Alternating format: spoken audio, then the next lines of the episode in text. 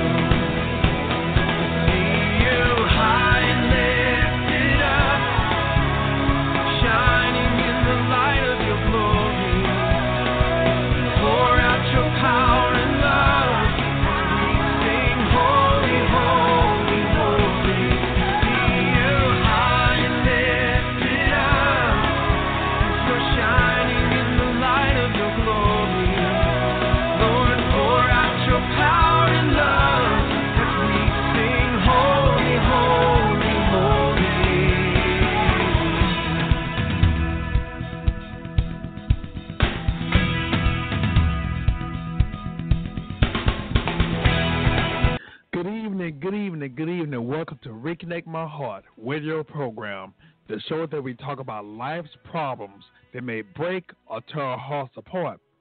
On Reconnect My Heart, we'll discuss God's answers to life's problems to reconnect our hearts back to the way He originally made us. I'm your host, Brother Prater. I'm so glad you are able to join us. If you have any questions, comments, or if you just want to listen to the show, feel free to call us at 516 453 9118. That's 516 453 9118. Or you can listen online at www.talkradio.com forward slash reconnect my heart. or you can go to our chat room, which is available right now on our website. You can ask questions, leave your comments, or if you want to send a prayer request, you're welcome to do so. I would like to say a huge hello, hello, hello to my church family, True Believers Tabernacle Church, where our senior pastor is Pastor Otis Logan. If you're ever in the Dallas Fort Worth Metroplex, feel free to come and worship with us. We are at 4204 Cardinal Drive, Dallas, Texas 75216. Once again, I want to thank each and every one who are tuned in to the show and thank you for your continued prayers and support.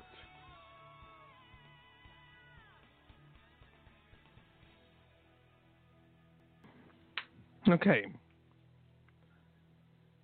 Did you know that an unhealthy balance in a relationship, friendship, or even amongst family could turn into a toxic relationship? You have to use wisdom to avoid becoming a victim of this. And so on today's show, we have a very special guest, a great friend of mine.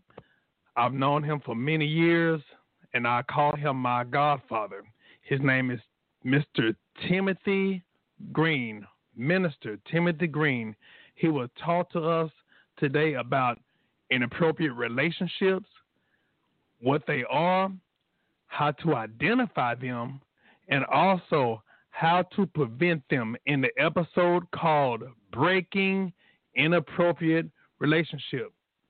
So without further ado, I want to welcome Mr. Timothy Green on the line. Hello, how you doing today, sir? All right. How you doing, Mr. Prater, and to all your uh, guests that's online? I just want to say hello, and I thank you for this privilege. Well, thank you, thank you, thank you. Um, first of all, I want to thank you for being on the air. We've spoken for many years about different things, and so I felt with this particular topic, I felt that it was necessary for us to not just talk about it um, in a closed setting place, but I feel that it's time for us to really start bringing things to light. And like I said, I thank you for just the opportunity for you to come on the air and really just um, help us to understand about inappropriate relationships. Okay, uh, and to uh, so that we know about inappropriate relationships, we must uh, define what's what's inappropriate, especially in the society that we live today. That that a lot of things have become appropriate, but they actually are inappropriate. And so the word of uh, inappropriate means not suitable or not proper in the circumstance, and that means that that it's not suitable for the particular relationships. There's certain stages, uh, types of relationships that it's only appropriate in those relationships, and when we carry it over into another type of relationship, it becomes inappropriate. And for example, if a, a husband and wife they have that type of relationship, so it's inappropriate for a husband or the wife to go out and to do things that you only can do with a husband or wife in another type of relationship. And so when you do that, then you begin to make that relationship inappropriate. And there's many different examples, but uh, time would not allow us to discuss them all, but we'll discuss as many as we can.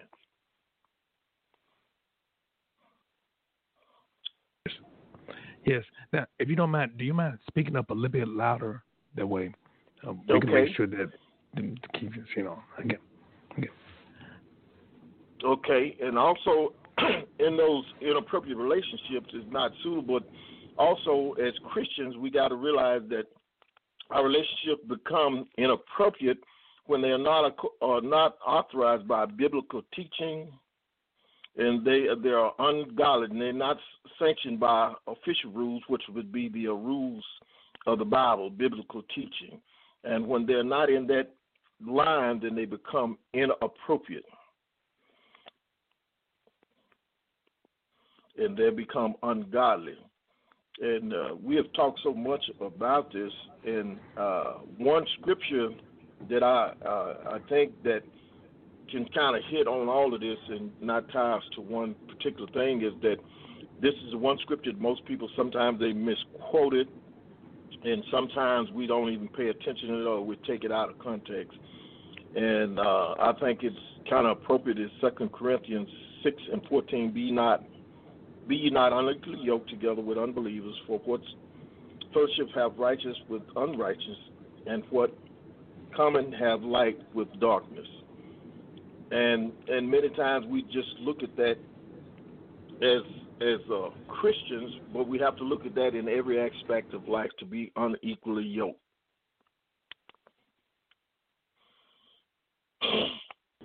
Hmm. Okay. Okay. And go ahead, sir. No, no. Continue. Continue. Okay. And uh, uh, you, we have to ask ourselves then. My thought is, how do we get into these inappropriate relationships, and how do all of this start? And what we have to understand that everything through the wickedness of Satan has he has manipulated or corrupted normal human relationships through the uh, uh, what is called now the absolute uh, philosophy or the hyper grace, along with others, New Age teaching that believes that there are no absolute truths, and many more, which leaves one more.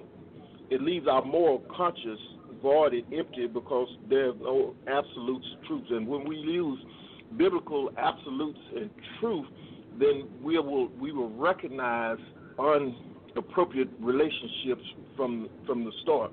There's there are boundaries that we must have to set with any relationship that we start from the get go. We have to set boundaries, or the relationship can become toxic or inappropriate because we haven't set boundaries.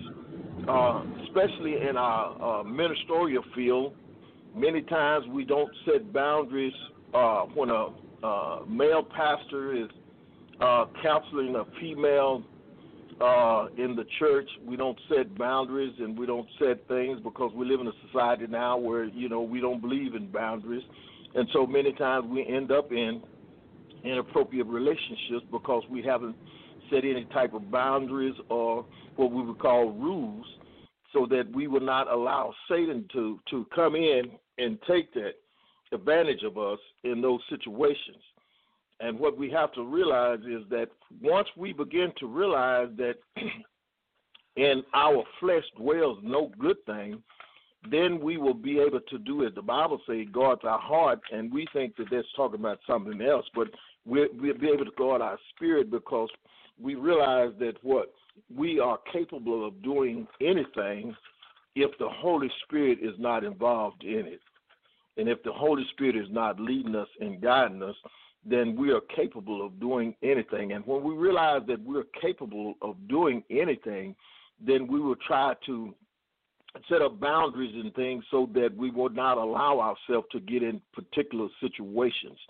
You know, it's it's uh, kind of like nowadays we have Christians that say that they go to his house to watch movies and they're uh, by themselves and all that kind of stuff. Well, that's an inappropriate relationship if you're not married because according to uh, our flesh, you know that something could happen in that. And I'm not saying that all the time it does, but most time we set ourselves up for failures.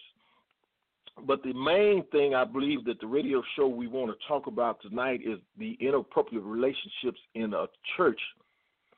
And that inappropriate relationship in a church are what I call a cup like relationships. And most people uh, don't like the sound of that. That sounds too strong, but they are a cult like relationships when anybody uh, uh, uh, manipulates you or when anybody try to dominate you or you have some in the church that goes to the house and cleans the pastor's house and and so that in that form they're treating you like a slave more than a, uh, a servant of God in the church because of what what we do for Christ will last, not what we do for the pastor at his house, but it's what we do for Christ in the in the working of the church, in the building of the church. But we have taken these things out of hand, and so we have to recognize when people are uh, using us when we're in our vulnerable states. These how these uh, relationships come about is because sometime a person in leadership they began to take advantage of us in, in their position of leadership. Uh, uh, just correct me if uh, I mean let me know if you want me to be silent if you want to speak. But uh, the reason election, uh, it goes toxic is as Christians we hope through faith and prayer. This is one of the reasons it goes toxic. That as Christians we hope through faith and prayer and the working of the Holy Spirit that we have done the personal work necessary to transcend our self-essential, sinful covetousness nature. In other words, we have. Thank you for calling Integrated. We have a covetous nature from the start that is always seeking to have uh, uh, more than enough and some more. And and this is what always gets us in trouble because we have not done the inner spiritual work through the presence of the Holy Spirit that keep us on a kill level to where we can withstand such toxic relationships. So, in other words, what am I saying? This deals with motive and agenda. When we begin to enter into a relationship, what is our motive for being in that relation, or what is their motive, and what is their agenda, or what is your motive and agenda in that relationship? Why? Because our only motive in any type of relationship as Christians is to grow and to become more like Jesus. And our goal and the goal of a pastor is to not bring you to him, but to bring you to Christ. Or to bring you to God or to Christ like. And those should be the only goals. Anything that's outside of those those relationships, although they they may start out good, most of the time they end up being in harm's way. Most of the time they end up leading you in harm's way. Uh, uh, what is the goal that we should have? We must always ask ourselves, have we done the spiritual work necessary to transform our mind? This is where the problem lies, is in our mind. And whatever type of moral or biblical relationship we enter into, our hopes and faith should always be that we have done the personal work necessary to be transformed by the working of the Holy Spirit that will renew fleshly that will renew our fleshly mind into a spiritual mind. And, this should be every Christian's goal is to renew our minds. See, when we get saved, we come into the church with a worldly mind, and most of our relationships have been worldly. So therefore, we uh, uh, we think worldly, and where we need to begin to get into our Bible in order that we can think spiritually. And when we get into our Bibles and begin to think spiritually, then we'll be able to be to be able to discern uh, the relationship and what what is going on in the relationship. And uh, me and uh, uh, Minister June has has been talking and talking over again with a lot of people that have entered into relationships that are toxic and it's it's and it's all kinds of relationships that's going on. We have bestiality, we have homosexuality, and we have uh, we have the pastors that uh, have uh, been with their members of the church, and we have so much going on in this hour. too. we have to make sure that we are sharp so that we don't become a victim of these different type of things. And the only way we can uh, not become a victim is that we have to stay in the Word of God. We have to stay rooted and grounded with people that are moving in the directions. That's that unequally low part that I'm talking about. They're moving in the direction that we're trying to go. We're trying to be Christ-like, and and we don't do anything that's outside of uh, biblical teaching. No, that does not mean that we're perfect. But that it, what what one pastor told me is that it doesn't mean that we're perfect. It just means that we still we don't have on our grave clothes. In other words, we're not trying to resemble the man that we once were. We're trying to resemble the man that we, uh, man or woman, that we want to become. And when we begin to do these type of things, and we begin to develop great habits and we begin to develop a, a yearning or a thirst for the scripture and a yearning of thirst for holiness and righteousness, then uh, with those things and with the working of the inward working of the Holy Spirit, and we're doing our part, then we'll be able to keep ourselves away from these uh, type of things because the Bible lets us know that we wrestle not against flesh and blood, but we wrestle against principalities. We wrestle against all these things that are going on in the earth realm today. That is our daily wrestle because when we go to work, we see this thing and it gets into our mind and gets into our spirit when we uh, go out among other different people, we see these things. When we watch television, the news, and all of these type of things, we see all of these things, and it gets into our spirit. And when we, it gets into our spirit, we have to be able to combat it with the Word of God in order to purge our spirit, our spirit, man, in order that it can stay more like Christ. Okay, and, and and these are just some of the principles that we have to use in order to stay out of these toxic relationships. I mean, because we, as as we stated before, we've talked to many, uh, uh, especially daughters in this hour, that have been abused by their spiritual father. And uh, those are terms that I don't like to use, but that's what they use in the church today: a spiritual father, spiritual mother, I even heard some say a spiritual husband and spiritual wife and all of these things where these terms may be no harmful, these terms can become toxic depending on the agenda or the motive of the person using those terms because those terms are words that would lure you in. And if you're not aware or if you're vulnerable or if you're uh, if your mind is not in the right place then these terms can fool you. Other words, they'll give you rewards or they'll give you little things to get you in, but their agenda at the end is to lure you in to do other things, and most of the time is to uh, it winds up in either sex, controlling you with sex, or it controls you with finance, or it controls your mind. It depends on what the individual wants at that time. But what we must understand that the person that is doing this, they're doing this because they have a deep rooted problem that they fail to deal with themselves. And so they're acting this out with you and, and trying to make it seem like it's your problem, which it will become if you stay into that.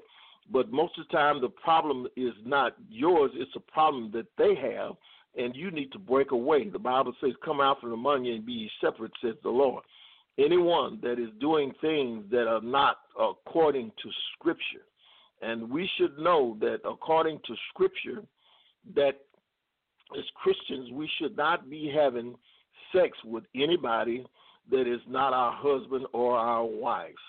And we should not allow ourselves to be in a toxic relationship. Not all the time is it's, it's sex.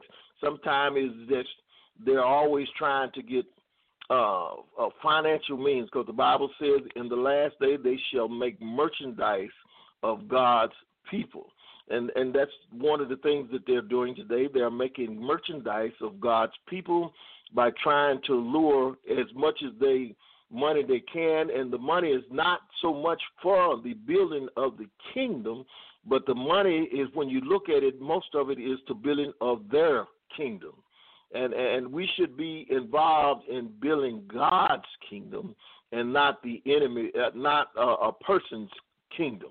And then the last one is that the the mind.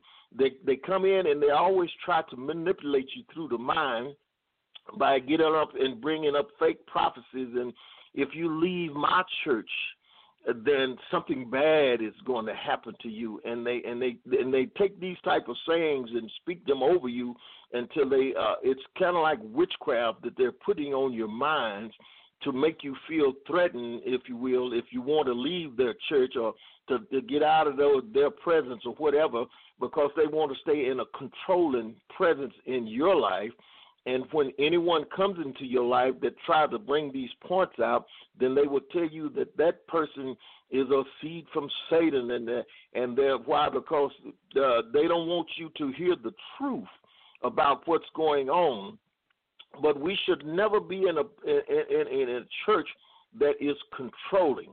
Any church that is controlling, I just want to say it right now, is a, a cult like church the the Bible didn't tell us to start church to control people. It told us to start churches to uh, to disciple people, not control people. In other words, we're just supposed to give you the word and let you be able to decipher from the word uh, uh, by yourself and not me just beating you over the head with it every Sunday and, and, and telling you that if you don't do this and that and blase and all this kind of stuff, that is a, a cult. If you if you do research, run research any type of cults, you will find out that's how they operate.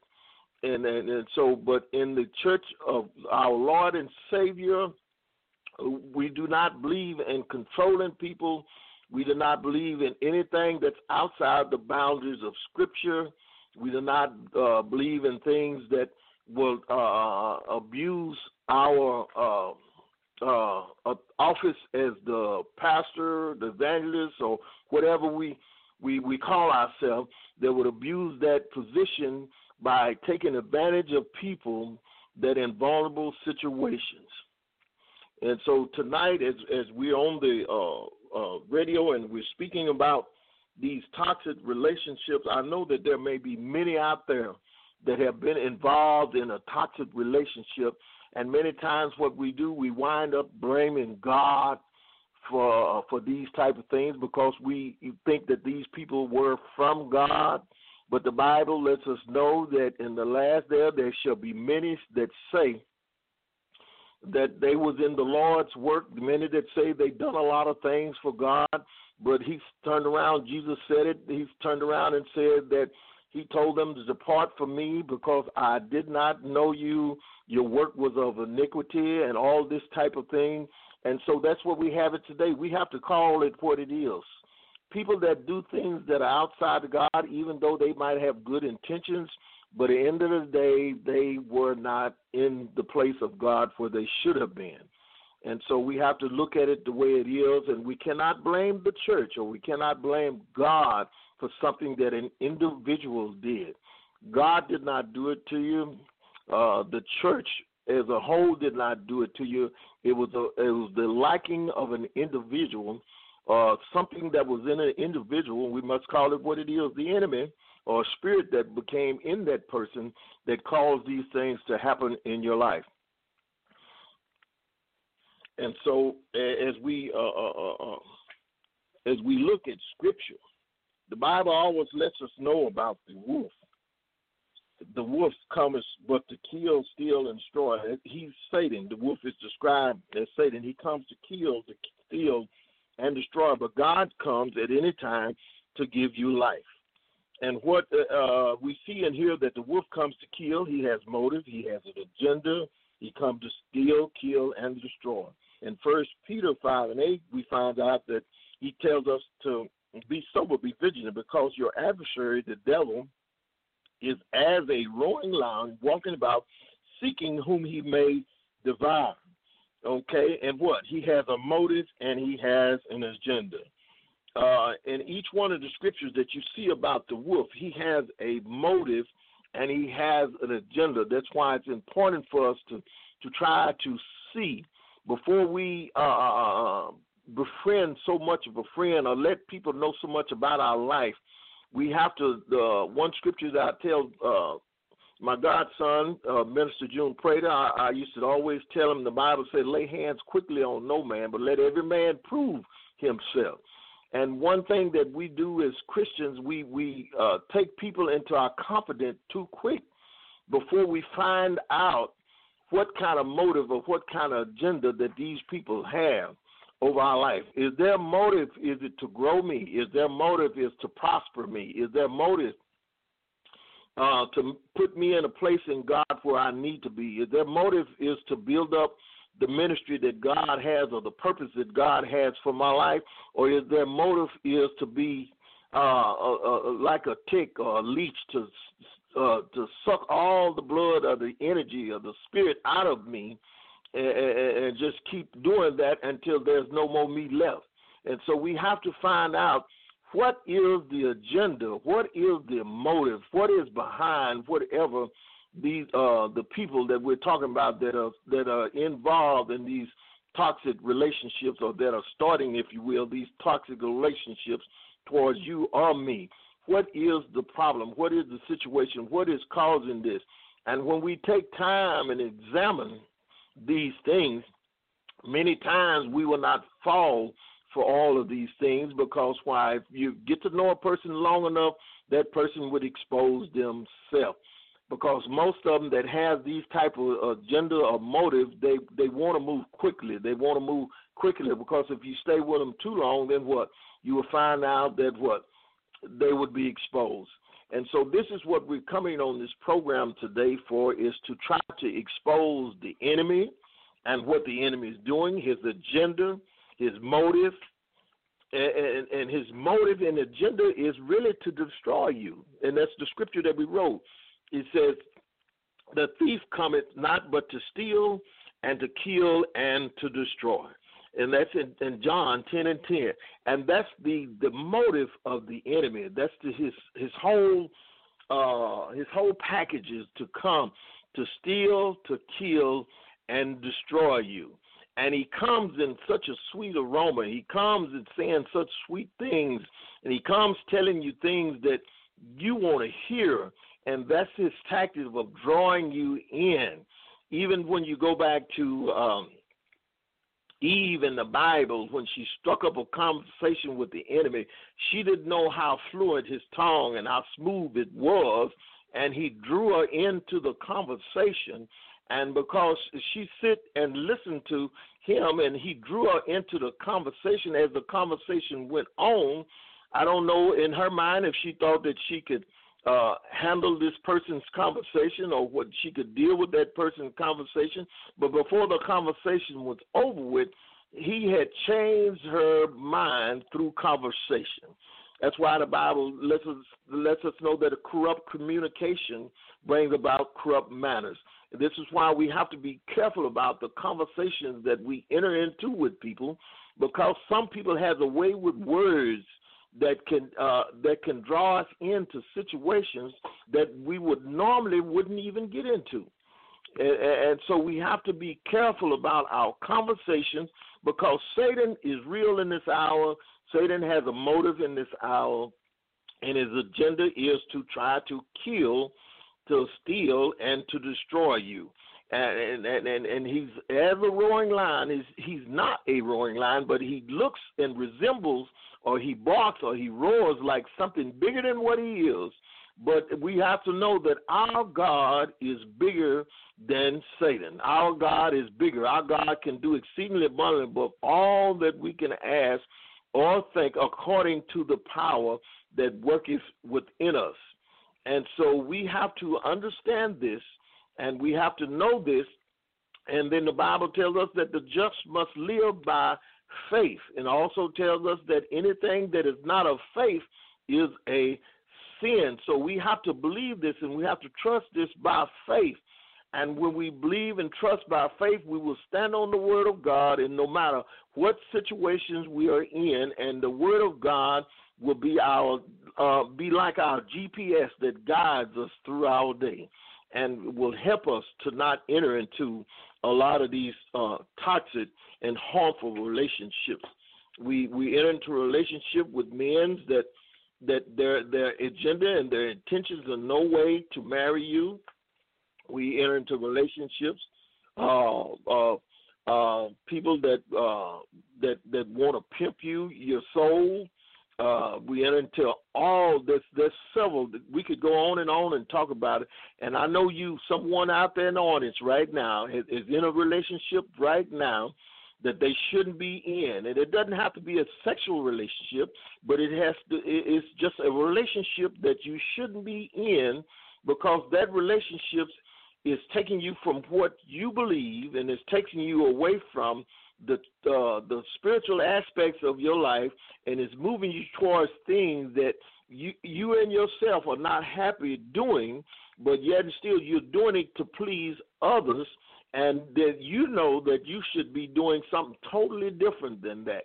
See, so those relationships, uh, uh, uh, we have to come out of those relationships. We have to come out of those relationships. I'd say it again. We have to come out of those relationships because those relationships would end up destroying us. As I was reading today, and I found out that uh, uh, 95 times in the Bible it tells us to love one another. And see, when people have true love, then the Bible lets us know that we will esteem others than we do ourselves. And you're saying, why am I talking about love? Because Jesus, uh, Jesus said the uh, in uh, in the scripture, he says in Matthew, if you read it on your own time, read it. Jesus teaches us in Matthew the 22nd chapter, 36 through 40 he says to love the Lord with all thy heart and thy soul and thy mind. And then he said the second is likened to it, love thy neighbor as thyself. Okay, the reason I said that scripture is because that when we begin to love in the church like we're supposed to love, And so what? You become my uh, sister, and I am your brother. And when we look at it in this uh, uh, text, we can see that I wouldn't do anything to harm my sister, and then my sister shouldn't do anything to harm her her brother.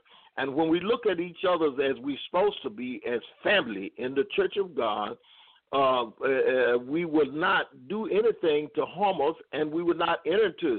But because Satan has crept in, then we no longer look at each other as brothers and sisters, but we look at each other as how can I get over on this one? How can I get over on that one?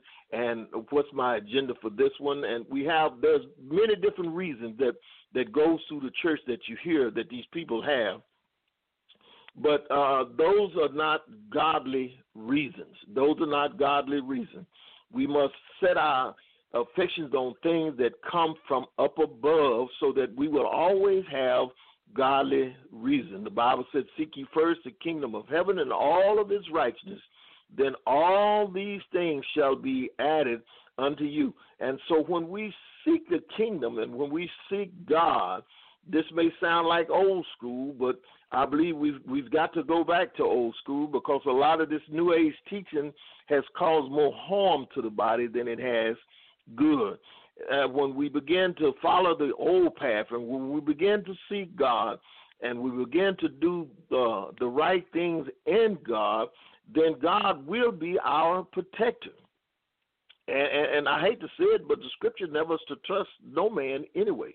The scripture says to put our trust in Him, in God. And many times is that we we give people too much authority over our life and too much control over our life, and we give them too much power over our life. And and this should not be the case. We should be uh, uh, adult enough or strong enough in God that where we should not give our power away to another person. And and, and, and that person what we don't know. That person may abuse the power that we gave them. That person may abuse us in such a way that it would harm us uh, detrimentally. And so we, we, we have to begin to get back to the roots of things, to get back to reading the Bible for ourselves instead of allowing just people to read the Bibles and just give us the scriptures that they want to give us. But we have to begin to study the Bible that we will understand what is going on in this hour. And and and when we begin, especially when we begin to read Timothy uh, the third chapter, Second Timothy, third chapter, and when we begin to read Matthew, the 24th chapter, it tells us a lot of things that are going to be going on in this hour, and and most of it it says that in, uh, in the third chapter of, uh, I mean the second Timothy, the third chapter, it tells that in the last day man shall be what? Lovers of them own self, and that's uh, Narcissus statement that the what? Nowadays people love themselves more than they love anybody else, and that is not should not be in the house of God. The house of God, the whole principle is opposite. We are to esteem others than we do ourselves in order that what we can walk in humility and that we can love our brothers and sisters as we're supposed to love them in Christ. Uh, are we still on the line? Hello? Hello? Um, but anyway, uh, that that that's uh, where we should be, and I'll just keep talking. Uh, yes, I'm uh, here. I'm here. Okay, the control when we leave when we let people control us, these controls always lead, and I've said it before, to sexual control. They will have you to believe they're going to marry you, and their never their intentions are never to leave their wife and to marry you. Uh, and then we, the, another intention is the financial control. They would they would abuse the seed sowing concept. They would abuse again. They would abuse the seed sowing concept, and they will have you sowing seeds unto them instead of sowing seeds to do ministerial work. The Bible gives us mandates to go out into the hedges and the highways and compel people to come into his house. The the the the, the, the financial stuff that we take up should be going towards uh, uh, building up the kingdom, adding more souls to the church, doing these type of works instead of building up monuments for people, uh, because all that's going to burn down one day, and we have to understand that our our, uh, our goals in, in any church is not to sit on the pew, but our goals in any church is to uh, to be building up the kingdom. And when we uh, enter into a relationship where they are trying to control us financially, we can understand, and we should be able to see that that the seeds are going more towards them than they are to building up the ministry. Then the third Yeah. one is a mental control. Are you there? Yes, yes. The third one is the mental control. The mental control is to maintain church growth. They uh, they they will strong hand. They have strong hand tactics by misrepresenting scripture. They take scripture and twist it and and and bend it and to bring you into fear. And then they and a lot of them uh, they take them all out of context and making you feel like if you like I said if you leave their church something bad is going to happen. They use and abuse the office of apostles, prophets to keep you from socializing with people that will that will expose them. See, they don't want you to socialize with uh, other Christians, and they don't want you going to other churches because they feel like that if you hear the truth, then that truth would draw you away from them, and it begin to take away uh, members from their church uh, and they love number four. They love the power of uh, the high they get from being able to control or just being in charge. Another one is the, they they they call them control freaks. Such persons manipulate, pressure others to change, so as to avoid having to change themselves. They're always trying to get you to change, but they never trying to change themselves. They they use power over others to escape an inner emptiness or spiritual imbalance in their life. And so we have to be able to look out for these people. We we have to be on on the on on on guard, if you will, to to look out for these people so that we will no longer end up in these type of toxic relationships. Scripture has given us many principles and guidelines that that will help us to fight and to give applications to this. But uh, you have to be in a Bible believing, in a Bible teaching church uh, to understand this. I mean, all through Scripture, when we read, these things were not, not only happening in our day, but they was happening in their days. How that the Sadducees and the Pharisees and all of these people were alluring people out and doing different things, even with them. Jesus went into the temple and he whipped them out of the temple. Why? Because they was cheating the people. They was giving the people uh, sick birds and things to offer up sacrifice. They was uh, they, the money changers was in the building and they was giving them uh, di- doing different things with the money in in the building and, and cheating folks. And so so what? This has been going on for long, longer than many of us are old. So what? The, that means that the enemy is more sharper now with it, and he does things in a different way. He does things in a subtle way now. And if we don't pick up on it from the beginning, we would be caught in the web. We'll be caught in his web. We will be caught in his trap because he is uh, he, the, the the the devil now. He is he hits he's on his game, if you will. He's on his game because he knows that he has much. He don't have much time, and so that he's trying to get as many souls as he can. And so, how he's trying to do that, he's trying to get it through any means necessary. And many times, it's, it's through the church. Why? Because if he can destroy what you think about the church, if he can destroy what you think about preachers, apostles, evangelists, and, and all these things that God has set in place in the ministry, if he can destroy that, then he realized that you will probably never step back into the local church again. And what as as people we must understand that even in life, life teaches us itself that there are good and bad in any profession. And and there's good doctors, there's bad doctors, there's good teachers, there's bad teachers, There's good mechanics, and I know y'all know probably done dealt with a lot of bad mechanics. And, and so, in, in, even in Christendom, there's good Christians and there's bad Christians, if you will, to use that for lack of term.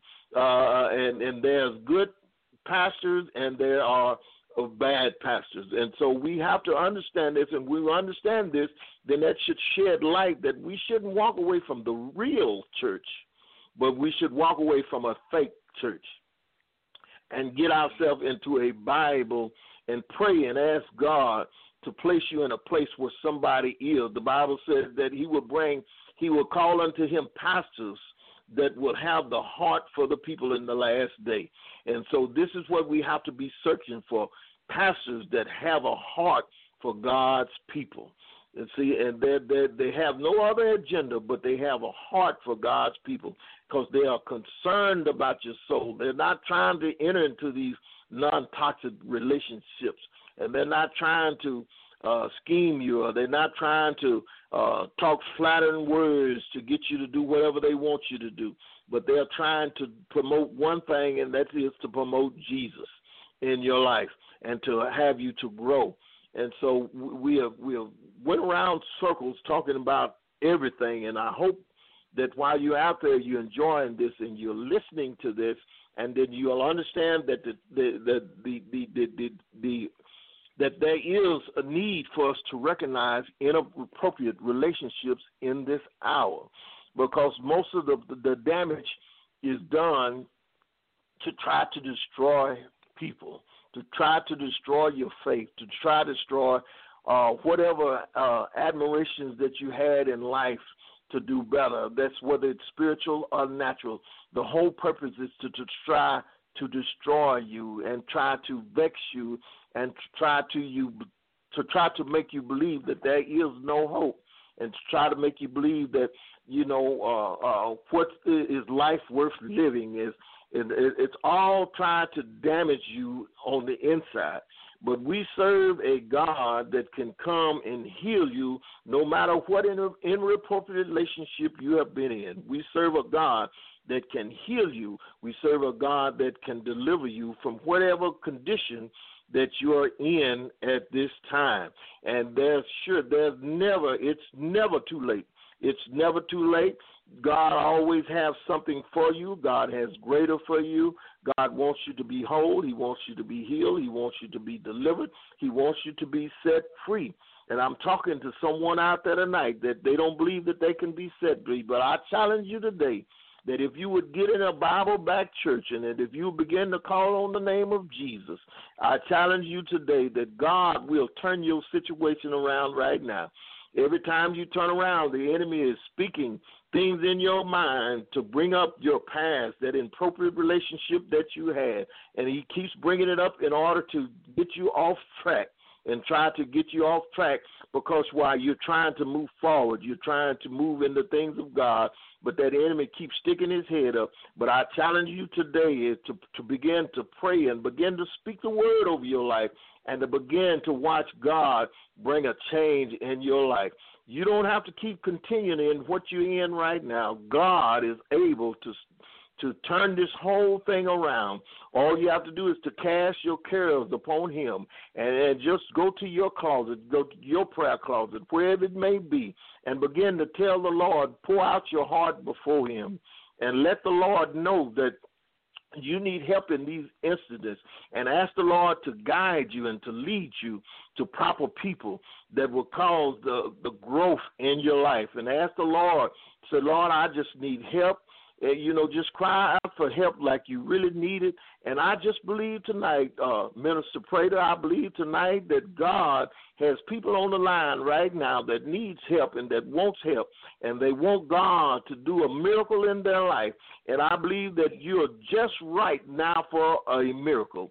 Anytime your your uh, your uh, things are, are hard upon your life, you're hard pressed, anytime things are not going right, you're just the candidate for a miracle.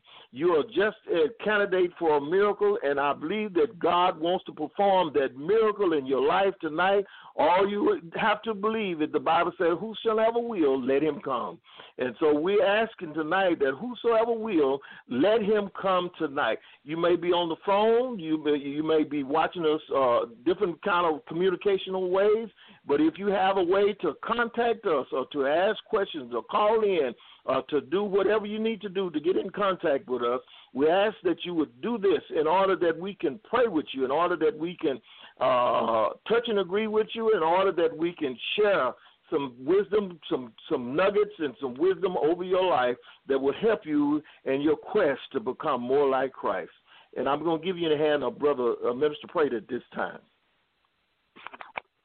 But I want to tell you, I I really, really, really appreciate that. You know, um, I don't know what happened with the line, and I lost communication. I couldn't hear anything, but um, little did I know that you were speaking, and Mhm. I thank God that even what I thought was the disconnect, there was an opportunity for you to just be able to just allow God to use you. And I'm mm. glad that I didn't end anything. I'm glad I didn't unplug anything when I thought I lost connection. But what I did, I end up I'm on my phone now. I'm on my I'm on I'm on my personal phone now to be able to hear and mm. to be able to respond. So even though I may not have connection on the quote unquote on the regular way that I normally would have, but I thank God for the ram in the bush, and I thank God for you hitting on so many things. You know, right now, I've never. I'm be honest with you. I've never had to quote unquote look for a church home. I've been established in the Mhm. church home that I'm I'm at, and it's so many people that are looking for church homes, but it's almost like they in fear. And I'm gonna be honest with you. Um, for those that know, I've been working at the jailhouse for over 24 years, and I've had many people have come through the jailhouse. And just because somebody in jail don't mean they're a bad person or they're a sinner or anything like that. There may be some that have been there for mistaken identity. They might have been innocent, or even they may have slipped and did something that they weren't supposed to do. We've all have made mistakes in the past, but there are so many people I have in I have uh, spoken with, some have shared some things with me that they've been in church, and, th- this is not just quote unquote. This is not church bashing, no, but this just letting you all know that there are people, like you said, there are good and bad in any profession, in every profession. But the thing is, just because someone say that they quote unquote are a minister of God or they're a Christian, we should not let our guards down. It's so easy for us to go somewhere that's outside of church and we really particular on who we deal with. We can pick up on when people are doing wrong or when people have ill motives outside of the church. But when we get into the church, we let our guards down and we allow ourselves to get hurt. Mhm. And so with so so with this, this is letting us know that we have a responsibility. We have a You have a responsibility, responsibility. you know. And, and and all of us, all of us should be able to watch and see where if if you see somebody outside of the church and they shucking a job and you you see that you know what this person up for game, I can pick it up. I feel it. This person is running game. Well, if you're able to recognize that same type of game outside of the church, when you get inside of the church and you see that same behavior, I don't care if they're wearing a suit or not. They may be running game inside the church too. So you have to call it the way it is and not allowing anybody, like you said, to have so much control. First of all, and I'm gonna say it like this: I've heard since my own little incident I dealt with a couple of years ago. As a matter of fact, in 2016, I dealt with this. I dealt with something like that where someone that I knew was into that, and um, they were told they were influenced. They were actually they were told they were directly told to end the relationship. And what tr- what struck me about what I heard about that particular minister, that minister said that he knows when this person gonna die and when that person gonna die. Uh, I'm gonna say it like this: No man knows. Number one, when the Son of Man is gonna come, when Jesus is gonna come back, and no one knows when somebody's gonna die. That you know, you know when I when I see that, that's a bullying mentality, and like it's, you said, people uh, use their authority. Not to mean to interrupt you. Uh, Yeah, go ahead, That's go ahead. Uh, and I'm just gonna say it quick. That's a form of witchcraft. yes, it is. Yeah. They're, they're Yeah. implanting a seed into your mind to make you fear them. And fear is is the biggest weapon that works in those type of situations. They Yeah. have to keep Yeah. fear over the people. Fear over the people. And when people say things that doesn't line up with scripture, and you just you just hit it on the head, because no man knows what the scripture says. No man knows the day Mhm. or the hour. So, and and our scripture also said that we only know in what part. In And part. when somebody tell you that they know all of that, then they're doing that to make you become into fear. And when you become into fear, then what? I have control over you now. Go ahead. Yeah, yeah, yeah. And and unfortunately, so many people that do that kind of stuff. I don't know if you said this or not. 'cause like I said, I lost connection, but they prey upon people who are hurting. They prey Mhm. upon people who are, if you want to say, some of them consider them easy, or, or they catch somebody when Mhm. they're vulnerable. They catch Mhm. them when they're vulnerable, when they're going through something, and then Mhm. now they they they. I'm gonna tell you like this, because I've dealt with so many of them. It's like a pimp mentality. That's what it is. Just- they pimping the people.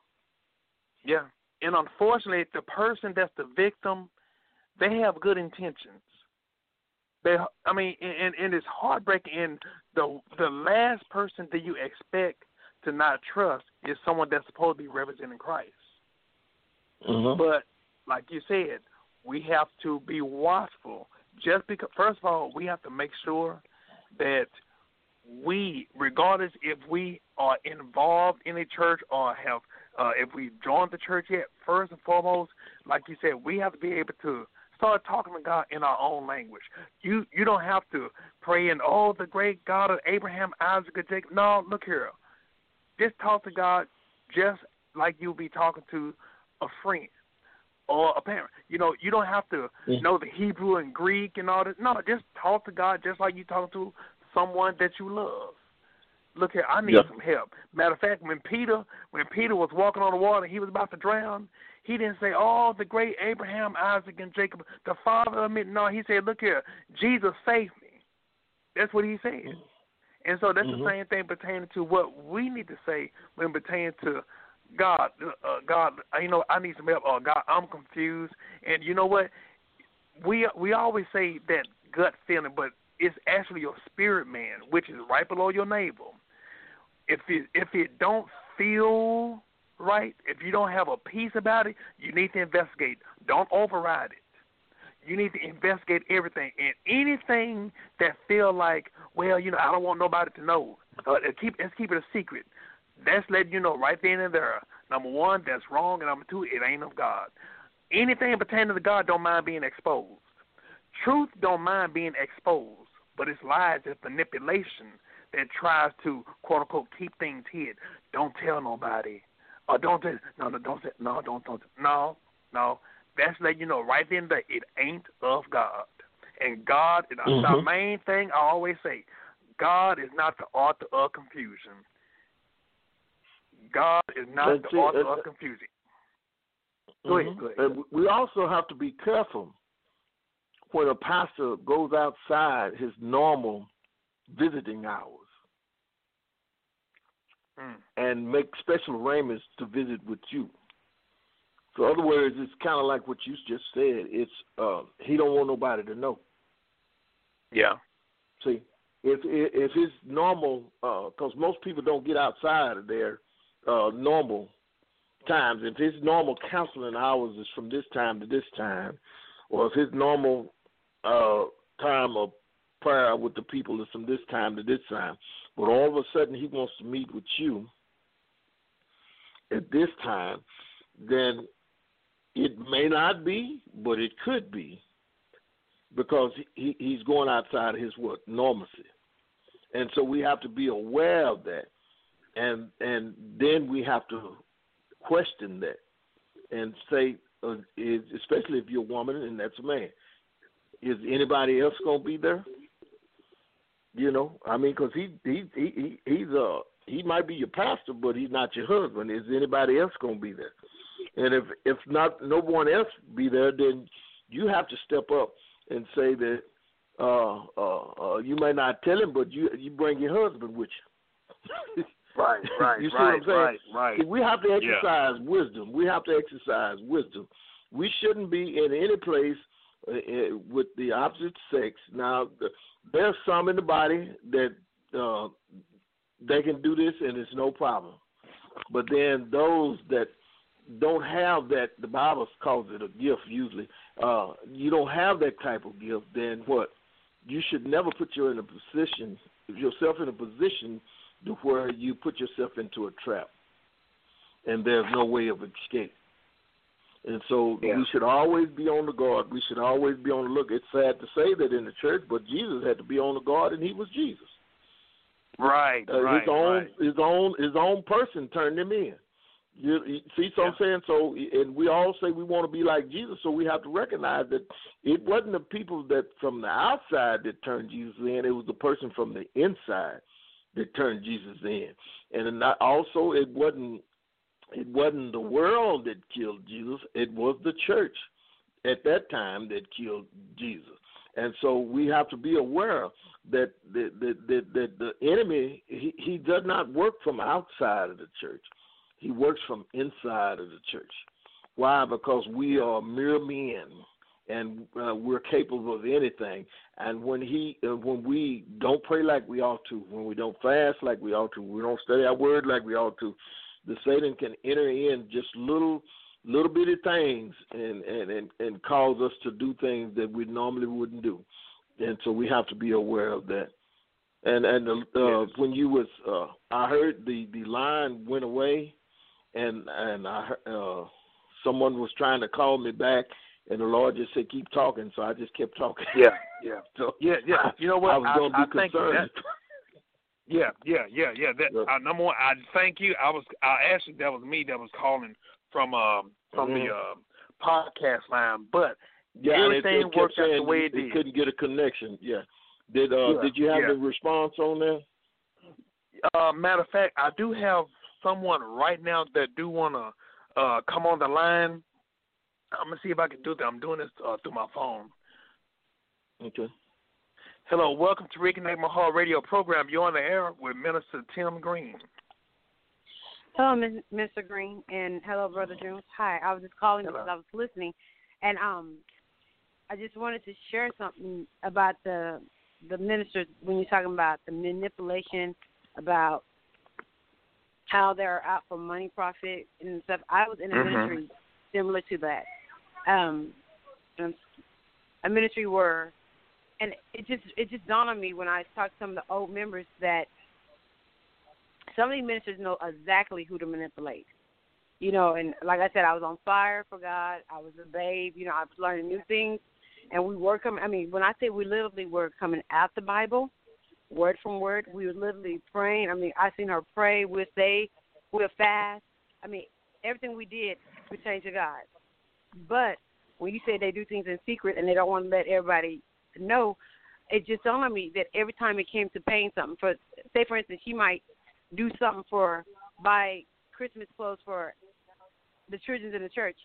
And while everybody's sitting there, you know, the other parents all, you know, smiling and all happy, she'll come whisper in my ears, Now you know that was three hundred dollars, you're gonna have to pay my money back. And I'd be just smiling and I kept the smile on my face, but I was like, Huh? I was like, I didn't even ask her. She you know, it she would just say things out the blue because she knew that I she knew what my heart was that you know because they come off that scripture you know how it says you bring a prophetess a water you get a prophetess a reward or you know Mhm.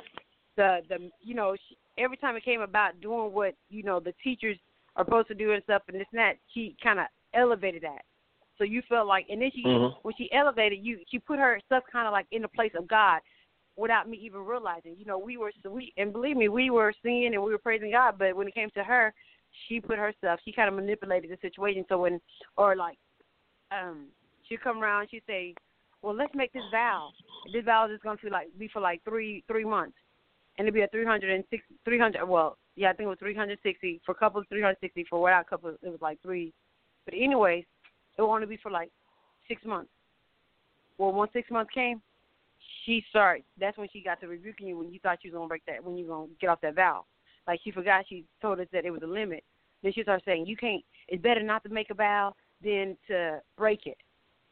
So then she had us terrified. So we wanted still holding on this vow that was only we having a second guess ourselves. Okay, we know this vow was just set for three. I mean for six. So now we're paying vow, we're paying pastoral, we're paying tithes and offering.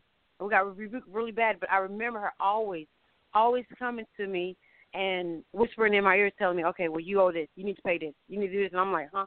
Because I was easy, easily to manipulated because all I wanted was to do right. I didn't want no, and then that, then you that you will be cursed. You will be cursed. So my family, I remember my we went without. Like when her grandson was sitting there again on Christmas, he was sitting there getting Christmas gifts and stuff. Me and my family was me and my little kids were sitting at the church like four o'clock in the morning in a big old line trying to get presents or trying to get food or something because but her her her um grandson was sitting over there very well off. You know, um and then so I I was just thinking about what you said at like and then like when you said four o'clock in the morning, I remember a lot of times at the time I was married, a lot of times she would have and it have you know, she tried it with some other and I just found she tried it with some other women's husband and they were like, Oh, not going down but she'll have my husband over there till like four o'clock some in the morning. And yeah, he was frustrated come on, but having him do everything. But she was a single woman. And I used to sit back and get frustrated. I just be like, Don't you realize that I'm your wife? That I need you here to be at the house sometimes? You know, it's very real. The ministry did Mhm. break up because everybody did leave, but now that ministry is re is back together, back in the same location. And there's a lot of people that are being misled by this, you know. Um, and we saw a lot of miracles. We saw a lot of things that happen. We saw, you know, God healing people stuff. And when I actually, you know, prayed one time and asked God, I said, "Well, Lord, if I was in the wrong ministry, you know, and I, why did see all this happen?"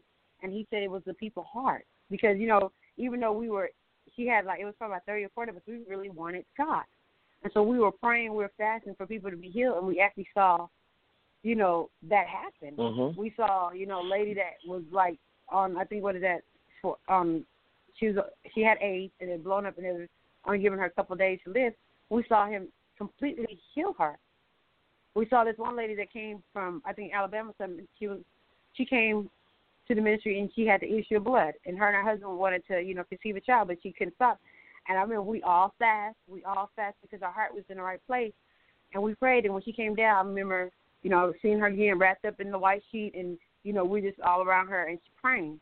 And then she reported back that she felt instantly it dried up, and then maybe about a couple months later, I know, a, a couple months later, she, you know, she was she could she let him know that she was pregnant. But you think everybody that ever came to that church, there's something that God had delivered them from or healed them from.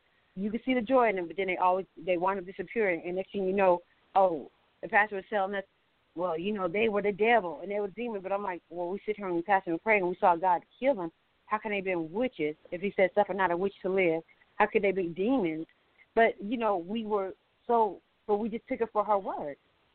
And you know, um, I stayed in that ministry for seven years, and I, I saw all this, but it was like I was blind.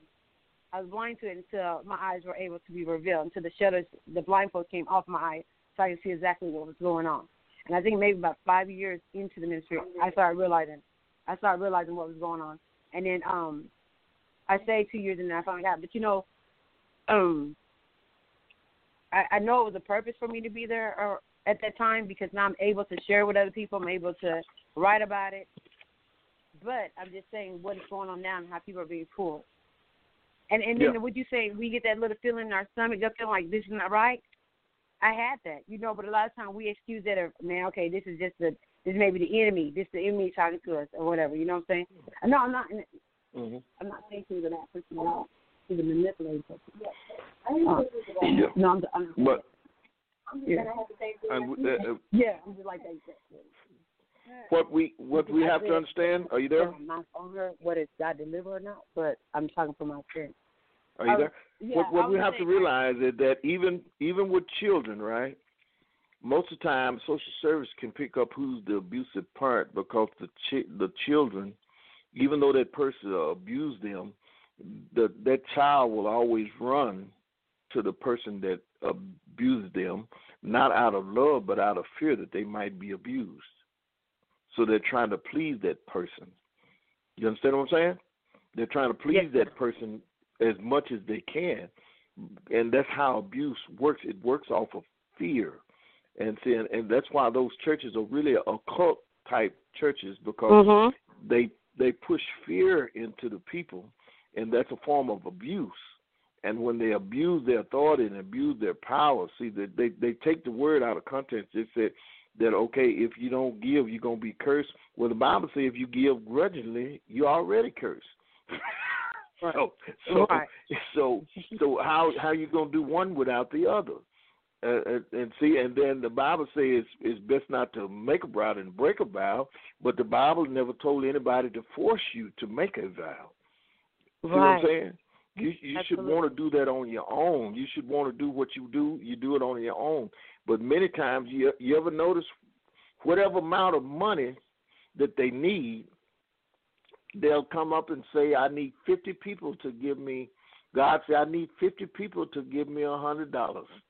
Okay, Mhm. and that's the amount of money that they need. Now it'd be different if God said, "I needed," uh, uh, uh, if they say, "I need fifty people to give me an odd number, 35 number that's different than what the church budget needs or whatever.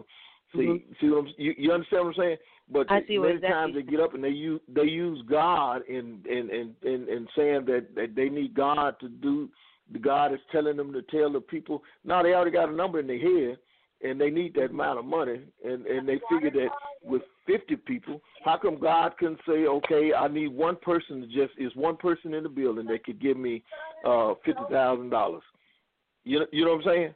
But it's Right, al- it's always it's always in a way that it's almost a little overtaxed, but it's undertaxed, so that the people in the church, why? That's fear. That's putting pressure on you, and Mhm. and, and most of the time that pressure is to keep you to where now you're humble because you have so much pressure upon you. Now you're uh it's a, just like any other abusive situation. You're you, you're under that abuse and that abuse controls you every step that you make. You know, Oh my, and, and so we have to be aware of all of this. You know, ahead. I'm so glad. I'm so, yes, I can definitely hear you. And um, you know, when you said you're so absolutely because absolutely right about the abuse because one thing that she did do completely was rebuke us, and she did put the fear. And we thinking that we have the fear of the fear of the Lord. You know what I'm saying? That conviction, that fear, but that fear was what she was installing in us. You know, and um, so when I when I finally left the ministry, I still related to if I had to go to the ministry, if I didn't feel that fear, if I didn't get that rebuke, then I didn't feel like I was really in a real. I felt like something was wrong. Hold on a second. Let me step up for a moment. So even with that, and it's not something that it's not something easy to say. Okay, hey, um, that was wrong because it was embedded in my mind. It was just embedded into my character. So even now, I still struggle with that. Okay, hey, I need to I need to be rebuked, or or I I, re- I kind of like beat myself up when I do something wrong because that's what I'm used to, and that's what I feel. Yeah. And even though I'm in a good church and I'm loving church, I mean, oh my goodness, my church is awesome. You know, every now and then, I'm like, okay, I think I I instead of having the pastor because the pastor doesn't rebuke me like that, I think I do it. I picked up that characteristic to do it to myself Well, because see, I'm so used right to rebuke church, to make me feel like in the right church and the right environment, uh, uh, uh, the pastor only rebuke you when you're not listening to the word of God.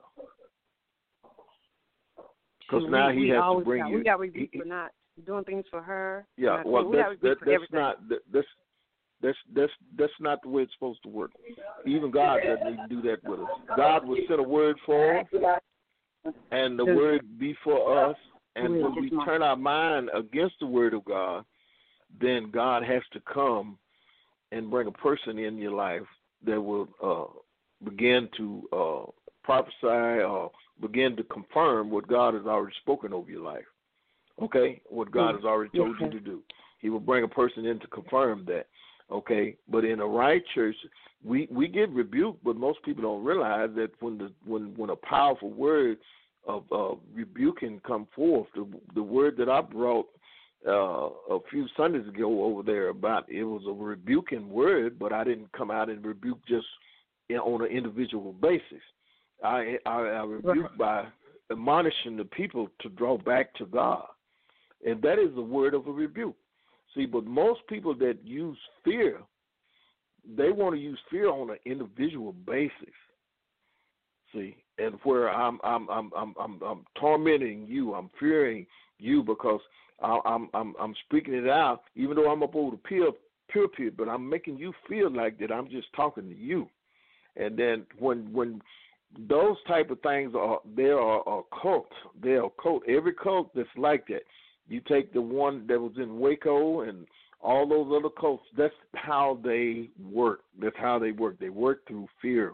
They work through manipulation. They make you feel like if you leave the compound, then what they're going to come after you and they're going to uh, do this and that to you. And see, and a church is not styled that way. A church, we're just we we're supposed to be. If you if you think that you've outgrown this church or whatever your idea, you're ready to leave this church. We're just happy to hear that you're going to a ch- another church, a church. You're still going to be in church. That's kingdom minded. It doesn't matter if you're in my church, their church, whatever church because if you're not getting the word here, if you're not getting the word there, you need to get the word wherever you can get the word and wherever you can be helped. And so, kingdom minded people, most of the time, if they will help you to try to find a church, if that's what you if that's what you need to do, then we want to help you try to find a church. Or if you feel like God is leading you to start your own church, we will help you start your church. That's kingdom minded. Why? Because we're in the business of building up the kingdom. And so, as many souls as we can help, we can try to help. But uh, the people that are under the witchcraft or occult churches, they're the church churches that try to keep you centralized into one compound. Uh, they're trying to keep you eliminated from other people. They don't want you socializing with only the churches that they go to. They don't want you going nobody. They don't want you to experience anything that will cause you to think and wonder about what they're doing over here. You know, and so that's Yeah. how that all works. It's all based on fear.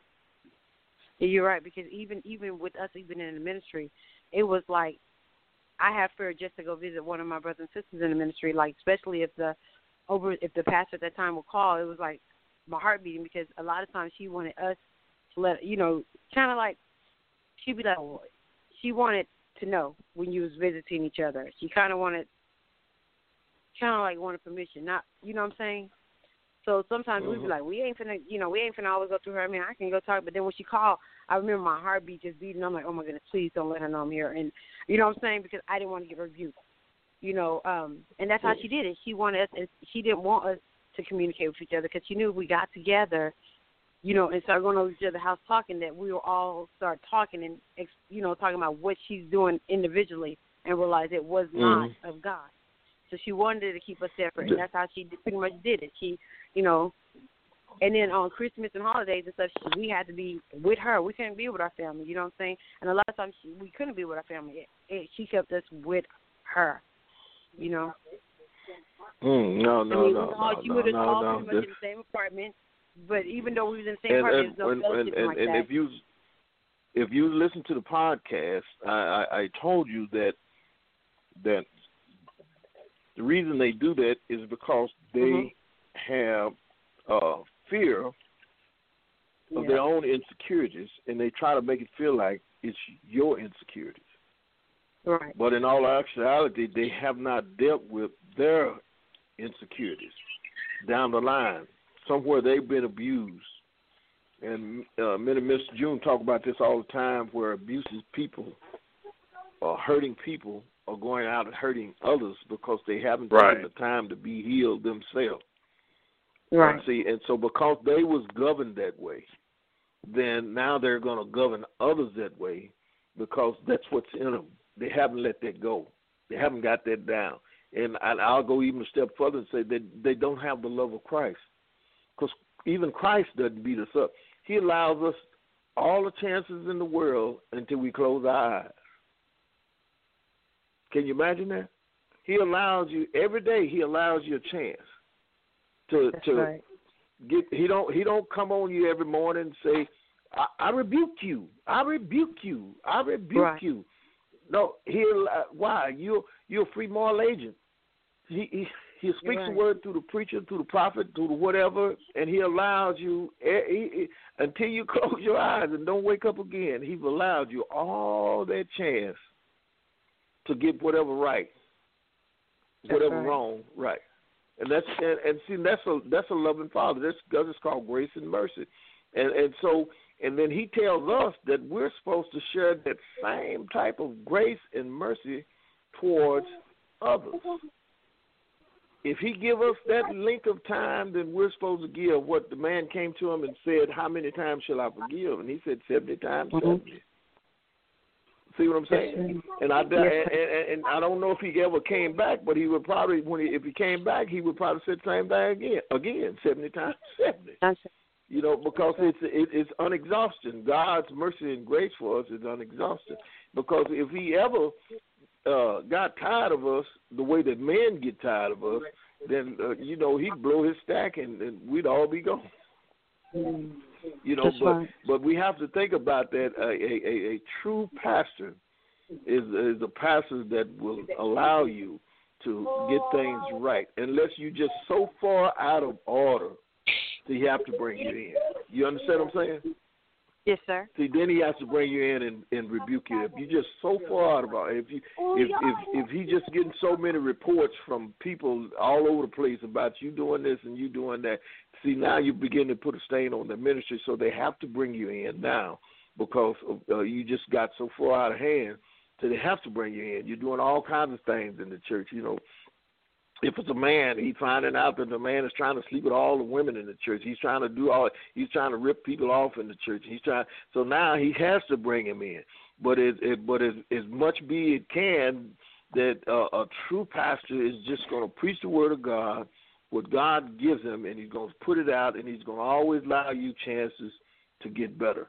And, and and that's his whole goal is to try to disciple you and to make you better because he understands that there's a lot of things you don't know. A, a true pastor understands it, you know. And and I used to be a, a assuming preacher, and God had to deal me with that because I assumed that most of the people when I look over the audience, most of them when they was testifying, they sound like they've been in church for ten, fifteen years. So uh when I preach, sometimes I would skip over a whole lot of stuff because I just assumed they knew. But then, Right. but then I come to find out they've uh-huh. been in church all their life and they ain't never heard. They ain't, know- they didn't know that. Right. So Yeah. and I Yeah. mean it's a shame that you would have to start back over from basic from from basic Christianity and move up to the hierarchy. But it, it it's it's a lot of things people haven't heard, you know, and so you assume that they should know better, but they don't because they never have been taught that you know and so so we it's Right. a it's a we we can't we can't just assume anymore. We have to make sure that we have clarity on everything and make sure that even when i was talking about entering into relationships see uh, most people when they go to a church they don't even ask the pastor what they believe. They just assume because they got the sign out there church. How do you know they don't believe in satanic activity You're right, right. right, You're right. right. You're right. you know, we just they've got a sign, a shingle out front. It, I mean, when you go to a doctor or dentist, you ask more questions than that. You know, he talking about cutting on you. You want you want to see his. di- Hey, where's your diploma? Where's your degree? What kind of surgeon, surgeon are you? How long you been in practice? You know. But when we go to the church, we we don't we don't we say, sir, I need a. Uh, I don't know if you have a beginners class or whatever. I need a beginner class. I need to see what y'all believe in the church. What is your church charter? What is your church creed? What are- what are you uh you know? Because you got to see how this person is thinking. That's over your life, Right. you know. And if they're not thinking right, if their doctrine is not lining up with what you think is right, then that's a clue right then that you need to what? You need to move out. you know. And so, but many that's how we get lured in because we go to a place or we see a Christian, and just because they can shout hallelujah, then they got us. That's and right. they haven't said nothing past hallelujah, but they got us because it was just something in how they said hallelujah. it just got all the mm-hmm. red little doodads all up and down my back. Okay, but but that's not it right there. I need to know more than hallelujah. I need to know how you're thinking. I need to know what you believe. I need to know what's your aspiration. Because some preachers believe that all the members should be poor just like him. You know, so I don't want to be in that church because I don't want to be. I can't drive no Mercedes in heaven. you know, I can't. I can't live in no big house in heaven. I don't need it up there. I need it down here. So I need somebody that that has a balance in prosperity. I need a person that has a balance in healing teaching. I need a person that has a balance in faith teaching. I need a person that has an overall balance. See, because we can go too far either way. You know, some people think you're supposed to be poor. Some people think you should be filthy rich. You know, but we should have a balance, and we should be in a church that teaches balance. That we we, we can have a balance of God, and and and you can have a balance of God. Anybody, we can all have a balance of God as long as we activate the principles of what we're asking God for. And that was something I was working on earlier. We still online? Yes, yes, yes, oh. yes. Okay, I was asking. I was Yes. asking God about that before. There are uh, uh, um, in the Bible, in the world, rather. Let me let me get over to this page. In the world, there are. Uh, we understand that there's all kinds of principles. You can call it law. You can call it principles, right? We understand it because we went to school. Most of there are uh, the natural laws of principles. These are laws that determined by nature. Uh, uh, tradition as Christians, we believe they're determined by God that governs Right. human nature, okay, uh, and it's it's universal.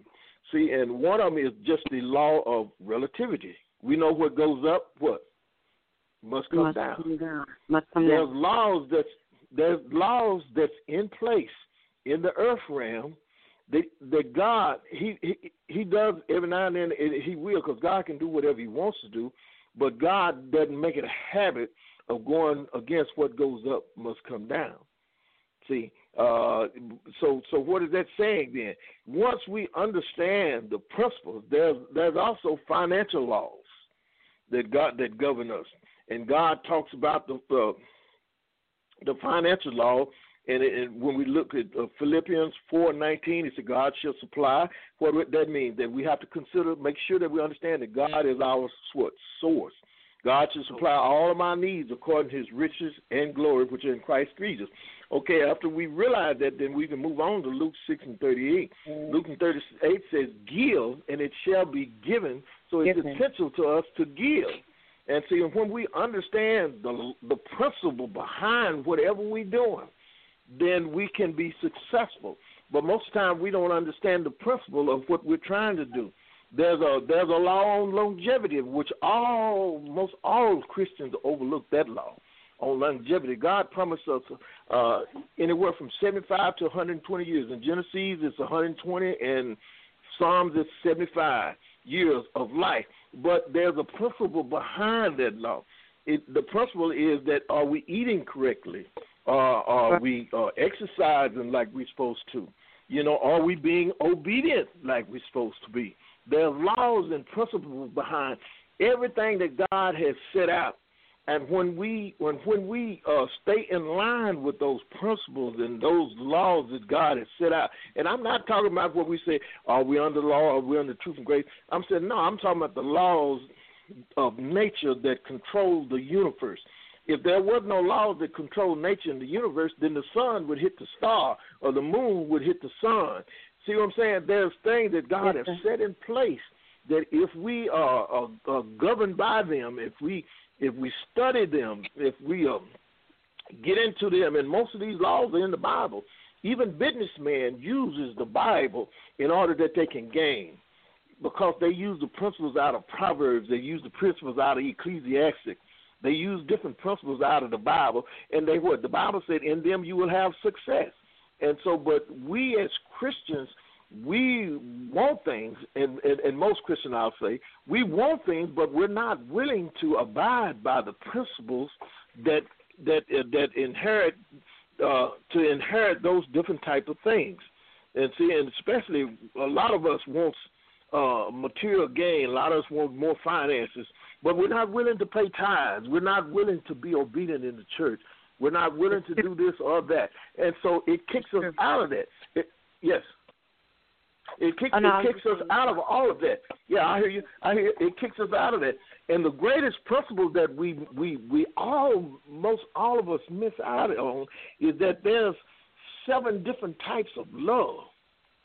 Until we have a balance in all seven, we will never be successful in one of them. Not one of them.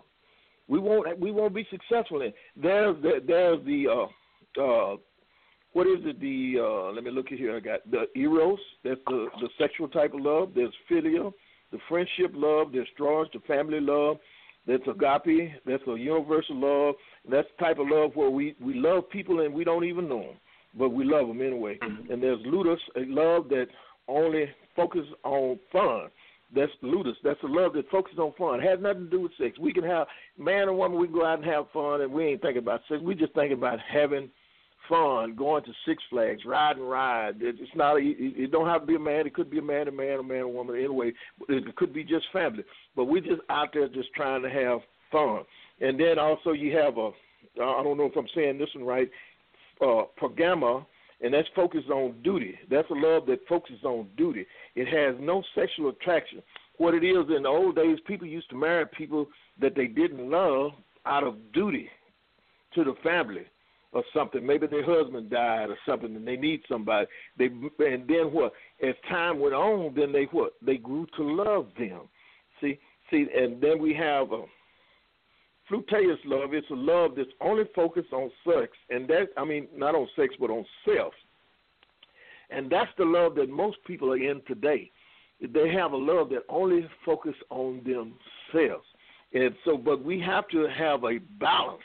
We have to have a balance on on self. We have to have a balance on eros, philia, strongs, agape, uh, flutation, ludus. We have to have a balance on all of these, and we have a That's balance on all of these. that. We can be, huh? We can be successful in in in the ones that we need. See, because everybody's looking for a husband, but they're, but they're not balancing love. They're not balancing love.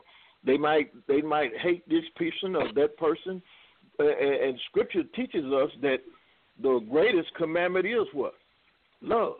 Love. The greatest commandment is love, and uh, what it also tells us in Corinthians, and now by the faith, hope, charity, and First Corinthians thirteen and thirteen says, now by the faith, hope, charity, these, but the greatest of these is what charity, uh, and and then it, you know, so the we have to have in all of these laws that's in place or principles that are in place. When we get into the Word of God and we begin to study the Word of God, we can activate these principles. That's the only way. God does not answer your tears. He doesn't answer your situations. He answers His Word. You have to be in His Word. And when you come out of the pages of the book and tell God what it say, it's kind of like a warranty on the on the on the you know you buy a car and they give you the warranty package or the papers and whatever.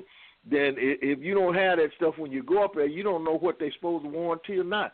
But see, and that's the way God. God wants. God knows the salesman on the floor. He know what he's supposed to warranty, but he gonna study ask you questions. Why? So see if you know, and if you don't know, he gonna let it go. You know because why? It saved him money. And so, in the same, God, God knows what you need, but God wants you to go to the book and let him and let and let him know that you're reading his book and you know what the book say, and that you're lining up with his book. You know, or you're lining up or trying to line up in some kind of way that God would answer that. See, we can cry. Sometimes we can cry all day and all night, but we never touch the heart of God because we haven't cried in the right place. We haven't cried in the right scripture. We haven't cried in where we need. So wherever we need from, that's the part we need to get in the book and begin to search. If we need deliverance for our emotions, we need to get in the book and see what it says about that. If we need deliverance in finance, we need to get in the book and see what it says about our finance. If we need deliverance in health, we can get in the book and find out uh, uh, what it says about that. Because we go, even though in the book of Daniel, to give you an example, uh, Daniel them didn't want to eat the diet of the people at that time. So Daniel, the king, that he was going to give his uh, people this type of diet, and then that uh, the king was going to give his people that their type of diet, and the one that would be the strongest in the end, that's the diet that they was going to accept. And so at the end of that, to make a long story short, Daniel them ate what they normally eat, and they was more stronger than the other guys that ate this other particular food. And so what is that? That's diet. See, God wants us to be balanced in everywhere because He can't use you if you can't. uh if if you can't preach uh, speak for five minutes and you're out of breath, then what? God, he, he really can't do nothing with you. You know, Right, right, right. you know. But we have a lot of people that we have a lot of people that you know that's all out of. He was dealing with me about that. I got to get. I'm I've been trying to get myself back in shape because you if he wants you to go across the world, you can't do it because you uh, you, you start walking outside the street to get in your car. Before you get in your car, you're out of breath. You know, That's It- right. so uh, God wants us to have. A, a, he wants us to be balanced. He wants us to be balanced. You know, he he don't mind you eating a little pork, but he don't want you eating it all the time because what? You're out of balance. He don't he don't mind you eating meat all the time. I mean, he wants you to eat meat sometime, but he don't want you eating meat all the time because what? You're out of balance. Because why? You're gluttoning in one area, but you're neglecting in the other. See, we got to have the vegetables to go with the meat. Some people just want to eat meat, and that's protein, but eventually that's going to cause problems in your in your veins and your arteries and all kinds of stuff. And then he, he got to have water. Why? Water because the Bible is. I mean, the the the, the doctors tell me that seventy percent of your body is made up of what? Water. And so many many diseases that's going on today, I've been reading that all, most all of them are, is because of a lack of water. It's not anything else, but, but they're not drinking enough water, so they have these very different sicknesses and illnesses in their body. And so, you know, I've, I've said a lot and I put a lot on the plate on the table, but my whole thing is to try to get people to get back in their word and begin to love the word of God. We have too many people in church that don't they don't even love the word of God anymore. You you can't sit down and just and just begin to just come out the book and go verbatim, verbatim. You have to get it. I'm a hooper. Don't get me wrong. I. I mean, you know, I get it gets in me sometime, and I just want to hoop. But I want to tell you something before I hoop. I want I I want that to stick with you. See, but we get a lot that they just jump up out the chair and they just go. They just start to going. Ow, ow. And when you get through, you feel good, but you ain't got no vitamins in your body. So come Monday morning, when the enemy hits you, what? You, you don't know what to do because all, all you know is the growl. Wow, wow. That's right. But you can't That's do right. nothing. See what I'm saying? And so we have to have a mm-hmm. balance. We have to have a balance. The church is off keel right now. It's out of balance. It, we have no mm-hmm. balance in the church. We're doing too much of one thing and not enough of the other. And we have to bring Yes, it back to the center. We have to be doing. We have to be doing enough of. Some people are doing good works. They're doing a whole bunch of good works, but they're not doing any kind of spiritual work. And so what? They're Right. out of balance. Then you got a lot of people that are doing a whole lot of spiritual work, but they're not doing any good work. So what? Now they're out of balance. They're out of kilter. And Right. so we we have to bring it back. We have to bring it back to the center. We can't do more one or the other. We have to bring it balanced. You take if I put uh, 120 pounds on one side of your body and 10 pounds on the other side of your body, uh, when you walk, you'd walk a little funny. You? Uh, did you understand it? If I put Yes, 120 pounds on your left side and I put 20 pounds on your right side, when you begin to walk with that uh, 120 and 20 on the other side, you you walk a little funny. And see, and we can Yes, see that in the natural, but we can't see it in the spiritual. That when we are overweighted on one side and not enough on the other side, that we are out of balance. And God Uh-huh. wants us to come back in. God wants us to come back into balance. Balance. He wants to have balance. He don't want you to have too much family time and not enough God time. He don't want you to have too much movie time and not enough Bible time. He, he don't want you to have too much of singing in the choir and not enough prayer time. See, he wants you to bring it all back into a balance. And when we are in balance, anything that's in balance, the engine, when it's in balance, it runs smooth. The tires, when they're in balance, they ride smooth. Everything that when it's in balance, right. it just does a better job. And so God wants us to get back into balance in all of our thinking. And so, how do we do this? How do we accomplish this? We accomplish through Scripture. And we also accomplish by getting in a good Bible teaching church and getting out a Bible and getting a, uh good study concordance, getting all these all the uh, stuff that we need so we can sit down and study our Bible, and then whatever we're liking, we research it and we look it up in the Bible, and we can we begin to study it. Then we know how we know how to activate it. See, you, you, to open up a combination lock, you got to know the combination. See what I'm saying? So for what we do, we getting down in the scripture and we trying to unlock the combination. Okay, what am I doing wrong? What what am I lacking so I can't have this? Because I've been praying for this and it just ain't came about. So I'm I'm studying, searching the scripture because we understand that the failure is not in God, but it's in what? It's in us. If God is a failure, then ain't no need of serving that God, you know. So it can't be That's God. right. So Can't we be. have to we have to we got to run out our map map and see what what's the problem here. What's why is it not coming forth? Or why is it not uh, happening?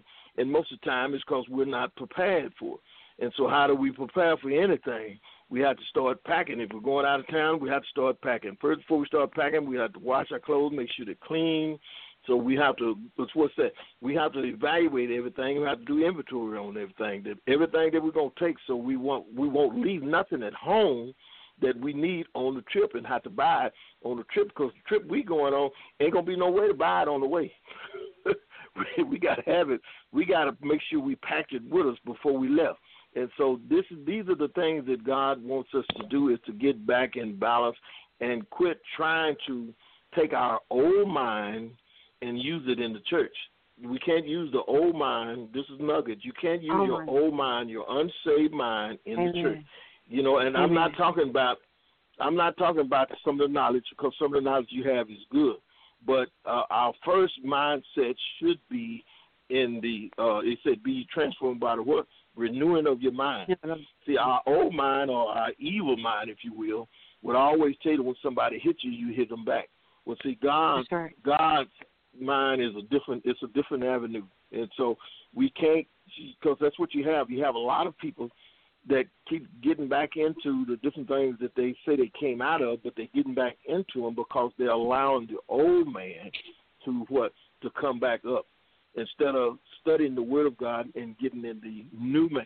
And when we get in the new man, Oh, the new sense. man, he, he shouldn't he shouldn't desire the things of the old man. Other words, when you look at yourself in the mirror, and if you still look like the old man, I'm talking about spiritually, then you, I mean, you, you can just kind of give yourself a self evaluation because Bible said, "Let every man examine his own self to see if he be with the face." Okay, when you look at yourself and and you can't see no within a year, you can't see a, a little difference in yourself. Then what? Then that then you're still resembling the what? The old man. And so Oh, man. each, every time we turn uh, every time we turn around, we should be resembling the new man and not the old man. And you should you should be able to tell you know you know a year ago I probably would have knocked your head off, but thank God I'm I'm walking in the new man. You know, a year ago I probably would have failed for that, but I didn't this time. See, and, and you're rewarding yourself. You're letting yourself know that you're growing, that you're accomplishing things, and that you're you're moving forward in God. But we cannot afford to allow the old man to take over where the new man should be coming in, because the Bible says we should walk in the newness of what the newness of life. So uh, any man, what any man that in Christ, he's a what uh, A new creature. Old things are passed away, and behold, all things become what new. So we have to forget about our past. Too many people are uh, uh, thinking about their past, past, right? But we have Mhm. to look at our new man. What what I, what God says our new man's supposed to be. And let me know if I'm going over my time. Uh, we have to look and see what our new man is supposed to be, and then that's the man that we're looking in the Bible and we're trying to find what our new man is supposed to be. And we have to forget about forget about the troubles that you had in the other church. Okay, that's good. That's a testimony that you can use that to help somebody, but we we can't marinate on that because it'll what it'll start popping up in our spirit because we're human and Yeah. and, and and that thing will start to it'll start to boiling over that this Oh, person just literally made a fool. you Yes. know, see, so From- we we can only use it as a testimony, and we can only use it as a testimony. Then we have to shut it down. Then we have to tell people what God can do. See, you don't ever want to tell people what Minister what happened without telling what God. Yes. Mhm. You know, I find myself because I left that church in 2010. But the reason why, and I technically, you know, I hear sometimes in my, and I try to, but I'm just, I hear my head sometimes saying, even though you left in 2010, you never actually left it because I physically left it, but mentally somewhere I still hold on to it because I still talk about it. It's eight, it's eight years later, and I still talk about it as if it's still fresh. The pain is still there, Mhm. and so I know a lot of people. I mean, I've heard before, and that's just confirmation with you when you say newness. The newness, you got to do things new. But Mhm. I'm I'm still holding on this, even though I'm in a new situation. In the back of my mind, I'm still holding on to this. Oh, oh, it's like, how do you, how do you? And I know that comes by praying and stuff, but how do you actually know when you just truly let it go, and that the submit, you know, that you don't hold on When to it- it? Because a lot of times when I'm trying to get rid of it, and I think I let it go. Technically, I'm still holding on to something. If it's not, I might Yeah. let go one part of it, but I'm holding on another part. I need to let go of it. Oh, I don't need it to affect me the way it you, still you, does. You, you you got to let go of it, and everything that I said can only be done through the word. When it creeps up, you start quoting the word. In other words, it's it's all a thought pattern. And if we Mhm. don't change our thought pattern, if we don't replace it with something, then that same thought we can't think on two things at one time. Right. It's it's it's humanly impossible. So when when when that thought pattern comes, we have to immediately replace it with something else.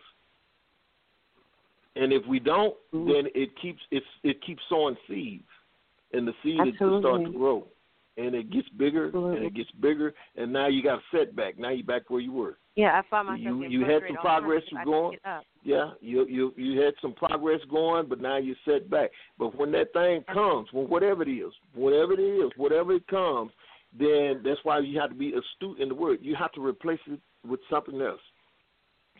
Many afflictions of the righteous, but the Lord shall deliver them all. Just start quoting Bible scriptures, you know. And when you do that, because the mind cannot think at, on two things at one time, then you will develop. Uh, uh, see, it should be. We should know this as Christians. It should be instantaneous that our first thought in any our first thought in any tragedy is to. Okay, that should be Yes, our sir. first thought as Christians to pray and use the word. Pray and use the word. But many times we do it in the flesh. Many times we'll try to come up with a remedy or, or something else. That shouldn't be the Yes. way a Christian work. A Christian work first thought is when something uh, you see somebody uh, that that's sick. Instead of your first thought should be praying for them, even though you might be calling the doctor or the ambulance. But your first thought should be pray in the Word of God. Why? Because your prayer and the Word of God may be the one that covers them from dying. Even though they go to the hospital, they still might die in the hospital because you your first thought wasn't praying. Your first thought was dialing nine one one. Right. You know what I'm saying? So even Yes. while you dialing nine one one, you could be praying. See, and that's the that's how the enemy works on us, even in the situation you're saying, because he'll put something in our mind, and then it, it's not our first thought to pray or to use a scripture, but it's our first thought to have a rebuttal about that. You know, we started having a conversation with. Well, you know, yeah, that woman, she really did. And then blah blah blah blah, and and we're talking to ourselves in our mind, but we're talking about that, and the Satan and Satan is just building it up, building it up, building it up. Yeah. So so that's how you get rid of it is just replace it with another thought, a, a holy, a righteous thought. So the Bible said, think on those things that are good and of good rapport. See, and that's what we have to do. We have to begin to think on those things that are good. And see, and when we begin to think on that, then the enemy has lost our mind. It be you transformed by the renewing of your mind. Let this mind be in you, which is also in Christ Jesus. So it's all in the changing of the mind, of the thought. Now, quick, now, a couple quick things. Mhm. We got about three minutes before before we uh, wrap it up. We are gonna end with a word of prayer. But right thing about first response should be to pray. Make sure that even though we have those things that come into our mind, our thoughts, the main thing I always tell people is when you say the word of God, when you speak, make sure you speak out loud. A lot of times we talk about our problems out loud, but we pray to ourselves. And what we mm-hmm. hear is our problem. And what we hear is so important because what we hear, we're allowing it to get into our spirit man. So if the thoughts that come to our minds, our heads, or maybe the problem, or maybe situation, or maybe something that the devil may be trying to plan in, we have to use God's word, but say it out loud. If you notice, every time Jesus was encountered by Satan, he always said, It is written. Did he say it to himself? No, he spoke it out loud. And so we have to do that. And also, my favorite scripture I always use, Mark 9 and 29. But some things come by prayer and fasting. If we get back into the mindset of fasting, and I know, to be honest with you, I've been guilty. I haven't fasted like I used to or should, but the main thing, fasting is so good for us, not just on a spiritual side, but even on a natural side. So some things, some strongholds, when we realize it, some things come by prayer and fasting. It'll help those strongholds. But make sure when you speak God's word, and especially you know in situations that we have dealt with, make sure that we center ourselves around people that don't stir up that kind of mess. Because there are some people, all they do is they love drama. They love hearing about. It. Sometimes people like to get you riled up, and once they leave, next thing you know, you all stressed and all that stuff. So even just being mindful of who we listen to, who we have in our circle, so that way we won't fall back. We'll be progressing instead of digressing. But uh, but I, I I I definitely this this this is very necessary for us to be able to have this kind of um topic because a Mm-hmm. lot of time we don't talk about what we deal with in our Christian life and our and, uh, because sometimes we don't like to be transparent. Sometimes we feel like, well, you know, if people know that I've been dealing with this, or if I'm uh, what I went through, they may think that I'm less than a Christian or something like that. You know, we're so concerned about what people think about us. So what? To be honest with you, God knows us, and sometimes people know what we're dealing with or what we had dealt with. Sometimes we're the last one to really just figure it out. But we shouldn't be we shouldn't be concerned about what a person thinks. The only person, the only person we should be thinking about, who concerned about how we think, is God Himself. Are we pleasing God? There are some people we have to realize we're not going to be able to please everybody. But as long as you're doing what God tells you to do, and as long as you're obedient to God, people are going to try to find fault in whatever you do. And just because somebody say you're doing something doesn't mean that you are doing something. That's But- right. Yes, amen. But but uh, And uh, we I'll- have to. I'll- You, go ahead. you you you said one point, and I'm gonna be quick. Don't allow people uh, to come over to your house and dump their trash. See, and make you Amen. the dump and to make you the dump. And see, and that's what people do. They they what he was just saying a while ago. A lot of times people will come over you and they're all mad and upset and they want to release, so they come to your house and they'll dump that on you, and you was having a good day, and now all of a sudden now your whole day is messed up. So uh, Yes, we, that we can't allow so that. If if they come in, you say, okay, let's pray, and and, and, see, and then that'll stop a lot of people because a lot of people don't want to pray. Mm-hmm. Uh, Go ahead, Jim. You know, oh no, no, no. I, I was that that that is right on point. Let me see how many minutes we got. Like we got two minutes, uh, like two and a half minutes. One last thing, and if you don't mind, Mr. Tim, if you can get ready to uh, lead us in a word of prayer, even when, like you say, even when people want to talk, even when people want to come out to your house, you know, one of the things I thought about was so many times we want to shut off people, but sometimes we allow them to come to our presence or even into our ears when they say, "Well, thus says the Lord," and then that that make us feel like we have to listen to what they got to say. And a lot of mm. time, a lot of them don't say what thus says the Lord. Matter of fact, when God talks to me, He don't say "thus thou would be." No, He tells me, "Hey, June, you do this, you do this, you do this, do this, that." Amen. I know that was That's kind of, that, that, was- that was that was kind of That's an right. extra, but but you know a lot of times we just got to be careful because like you were saying earlier about even about prophecy, you know, true prophecy gonna bring it's not gonna bring confusion. It's gonna bring confirmation, and also Yes. anybody Amen. anybody tell you something, God had already told you first. A true prophet not going to tell you something that's new, something that's off the wall or whatever like that. And one day, one day soon, Minister Tim and I are going to speak about the little encounter, the little encounter we dealt with some time ago. but, uh, Right. but but just remember, anytime God says something, there's there's always going to be peace. when God says something. God's presence produces peace. But if you don't mind, there may be somebody that may may have struggled with that particular um, um, inappropriate relationship. They might have been the victim, or Mhm. they might have been the abuser. You know, uh, whatever, or even there might be somebody that might uh, that might want to be saved. We want to give them the opportunity to be able to be prayed for, and also pray for all of us. But we're gonna leave you with the floor for uh, to pray. Okay. All right. Before we close out, we we just want to invite any of you that enjoyed this broadcast. We want you to uh, reach out to uh, Brother June. Is going to give you the the uh, invitation on how to get in contact with him. Give that out right quick, Brother June. Uh, you can contact me on Facebook, Brother Prater, B R O T H E R, Prater, P R A T E R, or you can call me on my personal phone, two one four nine zero eight three zero five six. Where if you want to get in contact with myself or Minister Tim, I will refer you to him.